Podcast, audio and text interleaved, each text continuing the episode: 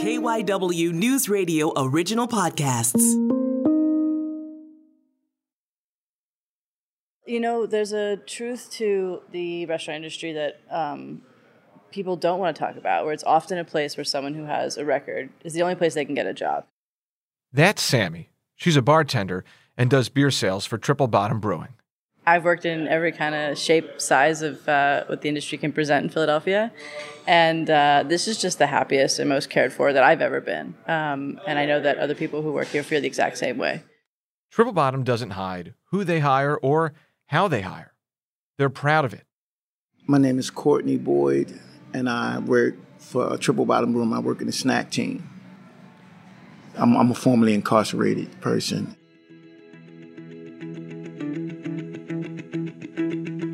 At the beginning of the month, Triple Bottom had 18 full and part time employees. About a third of the staff was made up of people with backgrounds that might have caused them to be turned away by other employers. I've had a wonderful time here. They had in them something that I wanted to be a part of. I'm Brian Seltzer. Today, how Triple Bottom Brewing uses its business to give people a fair chance.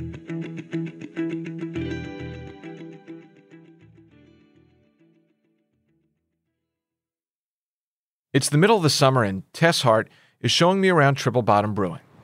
All right, so we are on the patio in front of Triple Bottom Brewing. We overlook the beautiful Spring Garden Street, and uh, we're gonna head inside. My dad painted this door. So this building is now our home on the first floor here at 915 Spring Garden. Um, the building is called the Redding, So it was originally built in 1909. Tess is Triple Bottom CEO. She co founded the brewery in 2019 with her husband Bill and with head brewer Kyle Carney. We have a triple bottom line. That's why we are called Triple Bottom Brewing. We call it Beer, People, Planet. So that means that we measure our success not just based on our profits, but based on our impact on our community and the environment. The idea for a brewery first came to Tess and Bill in 2014 when they were about to go into grad school, but it would take them a few years before they really got the ball rolling. We had been visiting what was, at least at the time, and I think is still the southernmost brewery in the Western Hemisphere. Uh, it's called Brewery Austral. It's in southern Chile. We were like, what if we did this? Um, and that was it. We never actually thought we were going to do it. Um, but we wrote it down and started brainstorming all the ways in which we would activate sort of these additional mission elements because that was our background. It just sort of was an idea that kept us up at night for a few years before we even decided to see like what if we started a business plan and just saw where it went. Triple Bottom is a 10 barrel craft brewery. That means they can brew about 2,500 pints of beer at a single time. We're going to step into the brew house now toward the end of a brew day. Kyle, what did you brew? Uh, Tumbling Sun. Oh, Tumbling Sun is my favorite beer. Tumbling Sun is a New Zealand style Pilsner. Um, we just ran out of it on tap. So There's a little bit of everything on the beer menu at Triple Bottom. They've got this very nice handcrafted wooden chalkboard that's got the tap list on it up on the wall. Ambrite is a Czech amber lager. Good Attitude, a juicy pale ale. Pilsadelphia, you can probably guess what type of beer that is. My favorite, Block Party, a crisp, piney West Coast IPA. Triple Bottom also does one off brews for special causes like Our Choice, an IPA that benefits the Abortion Liberation Fund, and Volya, a summer lager that raises money for Ukraine. While we were under construction, we started hosting the community organization meetings here just so folks could be in the space and understand that it's for them um, and to help us come up with ideas for how to use it. We host monthly neighborhood cleanups here. Everyone gets a free beer. So it really felt like a place with a really deep and activated community in West Poplar that I think hasn't experienced a lot of investment in the neighborhood. So, how did this brewery that kind of began with an idea, a doodle, and a notebook during a backpacking trip in South America end up becoming this unapologetic, mission driven, fair chance employer in the middle of West Poplar? A lot of Triple Bottom's identity comes from Tess Hart. She grew up in the Philadelphia suburbs and she feels like she was given a pretty good shot to succeed in life. Working in in the world that I do and with people from so many different experiences, it does make you realize like how much privilege and whatever type of success our society defines is just based on luck. I am lucky because I got to live in a place that was stable and have a great education. And that has affected what I can achieve. It puts things into perspective. It puts whatever level of privilege you have into perspective for sure. While she was in grad school and then after she graduated, Tess did a lot of consulting work for nonprofits that wanted to help formerly incarcerated people get jobs. I got to, before starting Triple Bottom, really get to see how a job can change a life in a way that I think is actually pretty universal. I think a lot of us have had a job that has changed our lives, changed how we think about our potential and our future. But to see and to work with folks who have had that experience when for a long time no one would give them a chance is especially powerful. That's been one of the big challenges in terms of people who formerly incarcerated coming home is finding a, a livable wage that, that allowed them to prosper. John Pace is the senior reentry coordinator for a nonprofit called Youth Sentencing and Reentry Project. We're talking in a conference room in his office on 16th and Walnut, and he's telling me yeah, well, a bit about his past. I, I, think, like most young people, and I oftentimes share my story that, you know, not unlike most young people, I wanted to be a police officer. I wanted to be a football player, but you know, I, I grew up with a single mother raising 11 children. John told me he was sentenced to die in prison when he was 17 for his role in a robbery that went wrong and left a man dead. And then uh, I subsequently learned 10 days later that he passed away and I was charged with homicide. And so this was obviously the most devastating moment of my life that I was responsible for someone's life being taken. Just seeing the look on my mom's face, just the fact that her son was responsible for this was something that was very hurting for me. And just the fact that I knew I was responsible for somebody's life being taken as well. In 2012, the Supreme Court's decision in Miller versus Alabama gave some juvenile lifers the chance at a reduced sentence. John Pace was released in 2016 after serving 31 years at Graterford. I think I was always optimistic. I, I, I, I won't lie to say yes, like definitively, I, I could imagine it. I often thought about how how could I be in a position where I could utilize my experience to be helpful to others. I've always thought about that. Uh, now, John helps YSRP place formerly incarcerated people like himself in jobs at fair chance businesses like Triple Bottom Brewing. This is one of the really unfortunate pieces of it. You go to an interview, you do well at the interview, and, and, and a potential employer really likes you. And the employer says, now I have to do a background check.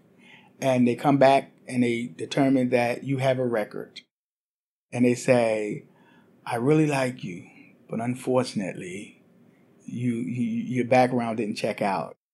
And so, despite the fact that you had an impressive interview, because of that record, you won't get this opportunity. It's like that scarlet letter you have on you because the simple fact that you have a felony that people don't believe or, or they stigmatize you that thinking that you're not worthy of this opportunity, you know. And some people take the position, why should I give you this job when, you know, these people that didn't commit a crime uh, uh are, you know, deserving of the same opportunity. As we sit around the conference table in his office talking, John's trying to jog his memory. Off the top of his head, he says the Youth Sentencing and Reentry Project has probably matched four or five formerly incarcerated people with Tess Hart and Triple Bottom Brewing since it opened.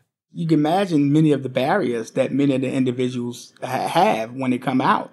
So not only, you know, are you just trying to prosper and take care of your family, but also you still come out with potential restitution, court costs and fine. Individuals, if you're still on parole, you have to pay parole once a month like these are still things that you have to take care of. And how can you do those things if you're you're you're not you're making a wage that doesn't allow you to to be able to take care of those things? And that's where sometimes individuals struggle with. We pay a living wage. We guarantee that, right? The minimum wage in our industry is $2.83 an hour because it's a tipped minimum wage. I think that's unacceptable completely unacceptable, and that was never on the table for us. But it means that our payroll costs are way higher than the folks that we're competing with. That's tough. That's something that you know we have to make harder choices over and over again. But we also get to retain this great team who cares about this business with us, and on the whole, it feels like we're building a business that will ultimately stand on its own and not have to extract labor from folks. And that feels like the way we want to move through the world. So I wanted to know what does this hiring process actually look like? How does Triple Bottom Brewing find people that are going to be a great fit for the brewery? And on the flip side of that, how do these people find Triple Bottom? It starts with partnerships with like minded organizations, like the Youth Sentencing and Reentry Project, for example. We always have a job description, but before they send people our way, we usually just have a conversation about the type of person who we think would really succeed in that role and then also the type of supports that we're offering right? It's a two-way street. What are we as employers going to provide? Remember courtney boyd from the start of the story the member of triple bottom snack team who was formerly incarcerated? Well it was through john pace and ysrp that tess and triple bottom found him they sent a letter out to us, contacting us, and I guess part of it was because they liked the work that we did as well, and they shared with us about here we have a potential uh, a couple of spots that might be available, and we're looking for individuals who were formerly incarcerated. And so we uh, informed two of the client partners that we work with, and they went for interviews.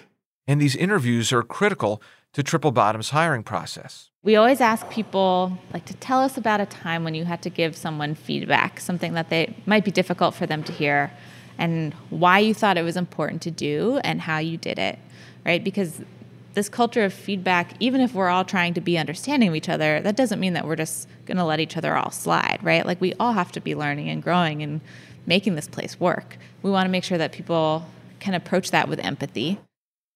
Empathy, not judging anyone these are concepts I heard a lot about at Triple Bottom. I asked Courtney Boyd what it's been like for him to work in an environment like this. I can just be myself. I can just be me, you know, and that's the only person that I can be. I don't feel like I'm being judged, I, you know, other than just being, you know, fellow human being. And how important is that? Very important, not to be prejudged by people because, you know, uh, we always, I used to always say when I was in prison that um, you're not who your mistake was. You know, you can't let that one mistake define who you are. Triple Bottom is about beer, people, and the planet. But it's a business too. So if there were a fourth bottom line involved, it's got to be money, right? It's hard. Making payroll sometimes is hard. And uh, that's just the reality of I think small business in general and specifically in the times that we're living in, you know, we're lucky that we've already met those. We've already been there. That's how we opened was was with these principles that people and other businesses are now asking for.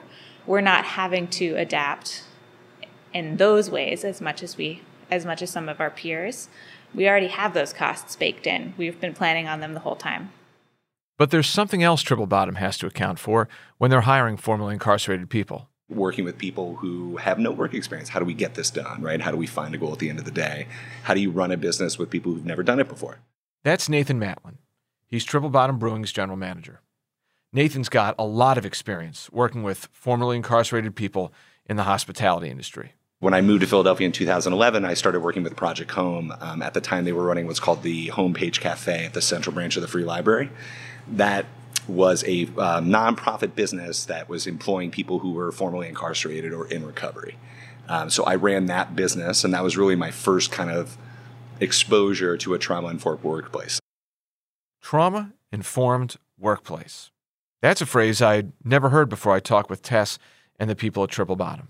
All of us have traumas, right? Like it's not specific to certain members of our team. And so that's sort of where we begin is this shared acknowledgement that like everyone's had things in their lives that are hard, and they all affect us in ways that we may not even realize. We work on having safety plans for people. So if they do begin to feel overwhelmed, if any of us begin to feel overwhelmed, we've already sort of pre-established like what steps we take and how we can support that and and that's just accepted on our side. Like you need to go do your safety plan, go do it, get off the floor, and that's fine, and come back when you're ready.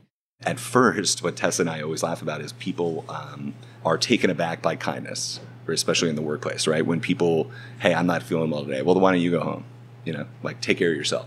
When you put your staff first, that kind of community and space really trickles down to people around you, and you can coach people individually on what makes them happy. So almost every conversation I have with staff members here is built towards learning more about them so I can manage them better. Right? It's not a Jedi mind trick. It really is just like I just learned that about you. You learn this better. I'm going to talk to you like that. Where this what I do here bugs you, I can change that. Right? It's not always about me. It's changing. It's about like adapting to that person.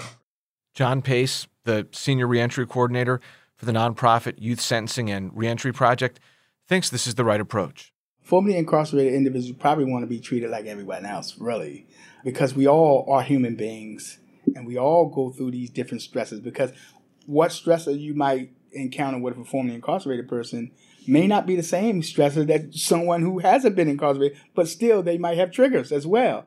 In no way do we want to ever put someone on an island by themselves. Say, this person has had these experiences, and therefore, this is how we must treat them, and this is what we expect of them. There's a lot of shame about poor decisions that you made. And you don't want to be remembered like like that because you know that it really is, it really is not reflective of who you really are. You want to be able to demonstrate that I was better than that. We all treat each other with respect and with curiosity and kindness, and we all hold each other to high standards in terms of how we move through this space. There's only looking at what's happening now and what we can do together moving forward. I'm getting ready to leave Triple Bottom Brewing, and I take a peek behind the bar and look through this open window that leads back into the kitchen. And there's Courtney Boyd back there all by himself on a 100 degree day, prepping a white bean dip that's on the snack menu. He's caramelizing onions in a pan, mixing all the beans together in a blender. He's also getting ready to make some grilled cheese. It smells fantastic back there. Courtney's in the zone, so I don't want to mess with his flow too much or his groove. But a few moments later, I ask him what he likes most about his job. I like the idea of seeing people's faces when they when they're enjoying the food. You know, I, I enjoy that that people appreciate it when they eat the food. You know, sometimes you know you get those compliments back and they called me a chef. I'm not a chef. I just prepared food. of all the things that Tess Hart, Triple Bottom CEO, and I talk about, one idea sticks with me the most. And it's that we tend to fall into this trap sometimes where when we're talking about someone who's had to overcome an obstacle or adversity, we say they're getting a second chance. But the problem with that is that implies these people were given some kind of chance in the first place. And as Courtney Boyd's story reminds us, that's not always the case. I think this is my first chance, actually, you know, because when I went away, I was a kid offender.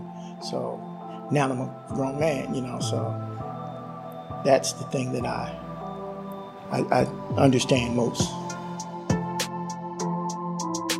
I'm Brian Seltzer. Tom Rickert is the director of KYW News Radio Original Podcasts. Thanks to Sabrina Boyd Surka for helping put this together, and to the teams at Triple Bottom Brewing and the Youth Sentencing and Reentry Project for being so generous with their time. Check back next week for another story about the people and issues shaping Philadelphia.